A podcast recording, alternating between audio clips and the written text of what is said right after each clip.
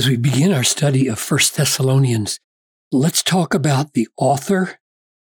Why are there three names here? Paul is prominent, and he's assisted by Silvanus, which is probably the same person as Silas, which you'll see in a moment, that person in the book of Acts which accompanied Paul, and Timothy we know from other places. Why three names? Um, what was the founding of the Thessalonian church, and how does that play into these verses? When was it written? Where was it written? Let's see if we can do that in ten minutes. Paul, Silvanus, and Timothy, to the church of the Thessalonians in God the Father and the Lord Jesus Christ, grace to you and peace. We'll, we'll come back in another session to do that. So these three people are mentioned, I think, because they uh, are present at the founding of the church of Thessalonica, or the church of the Thessalonians. They turn up repeatedly in the we of this letter. Chapter one, verse five, you know what kind of men we proved to be among you. So when the church was founded, Paul and Silas or Silvanus and Timothy were there.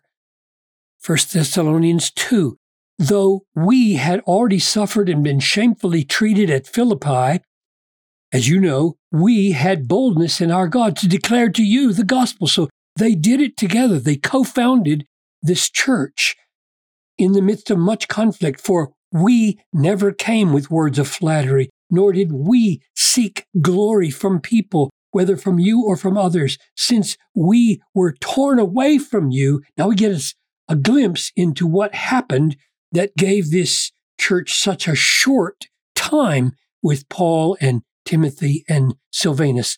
We were torn away from you, brothers, for a short time in person, not in heart. We endeavored the more eagerly and with great desire to see you face to face after they'd been torn away. Before we look at that and what that refers to, here's the reason I think Paul actually wrote the letter.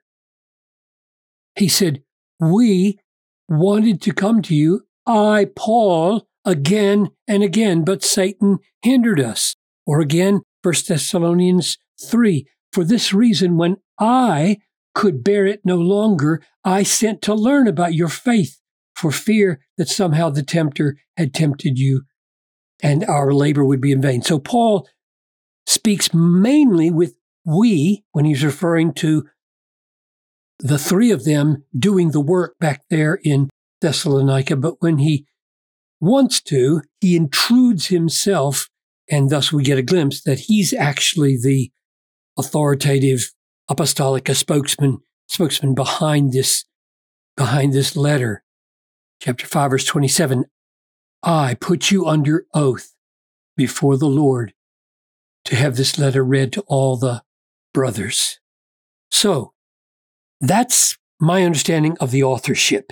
Three of them were involved in crucially founding this church, preaching, preaching the gospel at the beginning, and uh, he wants to present them as co-writers. That is, they're both in agreement with what he writes here, but he lets it be seen at least three times that he's the one forming the thoughts of this letter.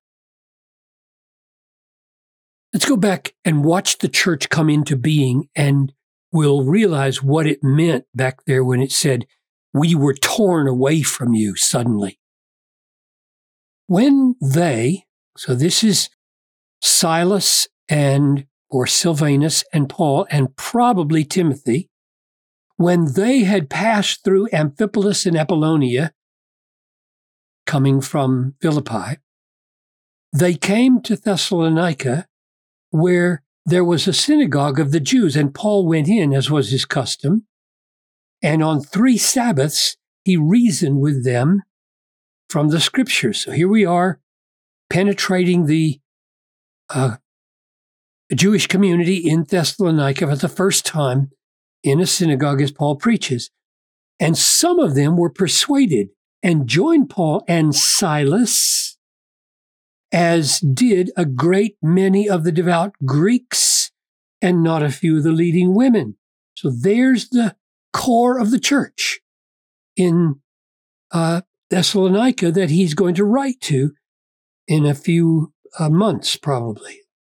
But the Jews were jealous, and taking some wicked men of the rabble, they formed a mob and set the city in an uproar. And here's what happens. The brothers, the Christian brothers, immediately sent Paul and Silas. So no mention of Timothy here, but he's going to show up down in Berea. And so he's probably here. And my guess is, since Timothy was so young and so new in the ministry, they had just picked him up on this second missionary journey back in Derby, that they're taking very special care to keep him safe and probably uh, not exposing him to the same kind of risks that Paul and Silas were willing to take, because these two are the ones who were in jail in Philippi, and it's all in all likelihood that Timothy was with them in Philippi, but he didn't get put in jail. So they're sent away by night.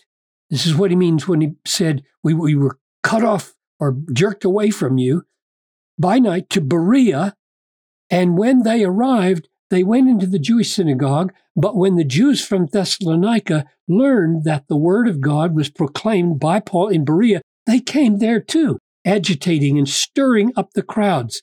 And then the brothers immediately sent Paul off on his way to the sea. But Silas and Timothy, now there he is, remain. So he shows up even though he wasn't mentioned right here. Those who conducted Paul brought him as far as Athens. So he got in a boat and he went to Athens after receiving a command for Silas and Timothy to come to him as soon as, as soon as possible. I'll give you a little picture here. I'm not a, I'm not an artist. This is, this is Turkey. This is the Aegean Sea here. Aegean Sea. This is Greece. Uh, this is uh, Philippi. This is Thessalonica.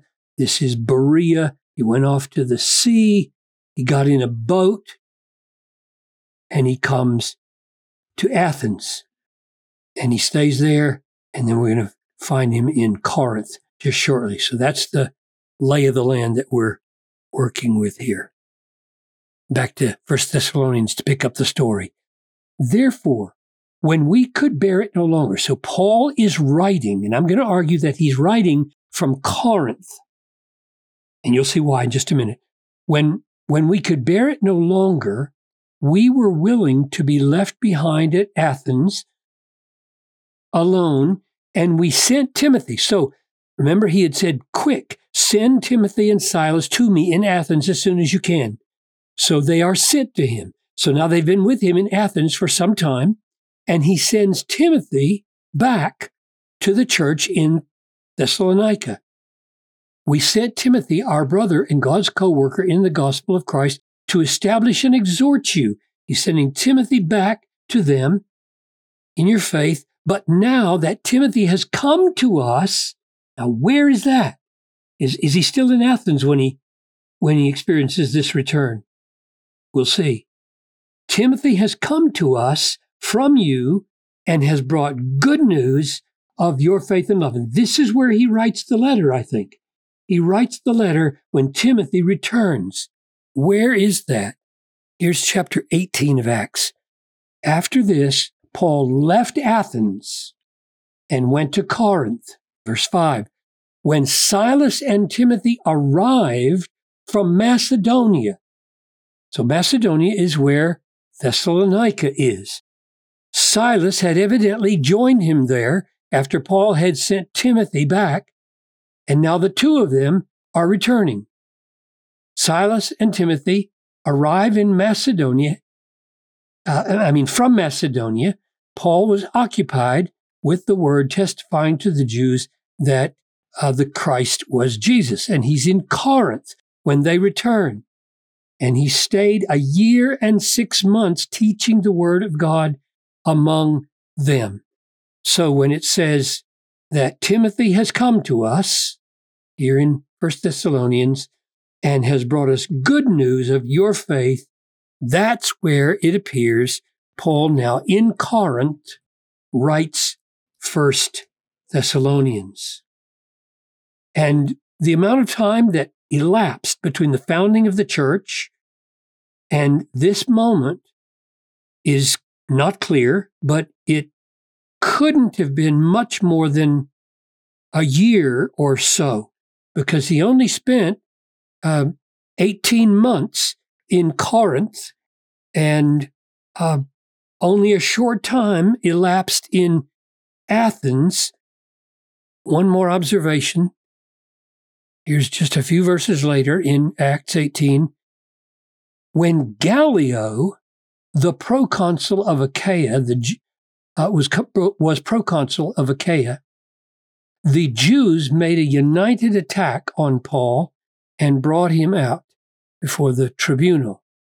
Gallio, amazingly, is mentioned in an inscription that has been found in Corinth, and he is the Roman consul or the Roman proconsul, and we know that from something mentioned in that um, inscription that he served in the early fifties.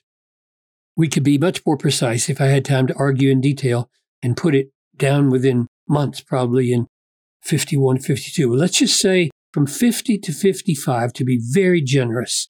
That would be the time frame where Thessalonians was written, because it was written there probably in Corinth, and Gallio was the proconsul there. We know from external evidence this is his time frame. Why does that matter? The authorship matters because Paul is the uh, apostle that Christ has authorized to teach the church the truth and be the foundation of the church.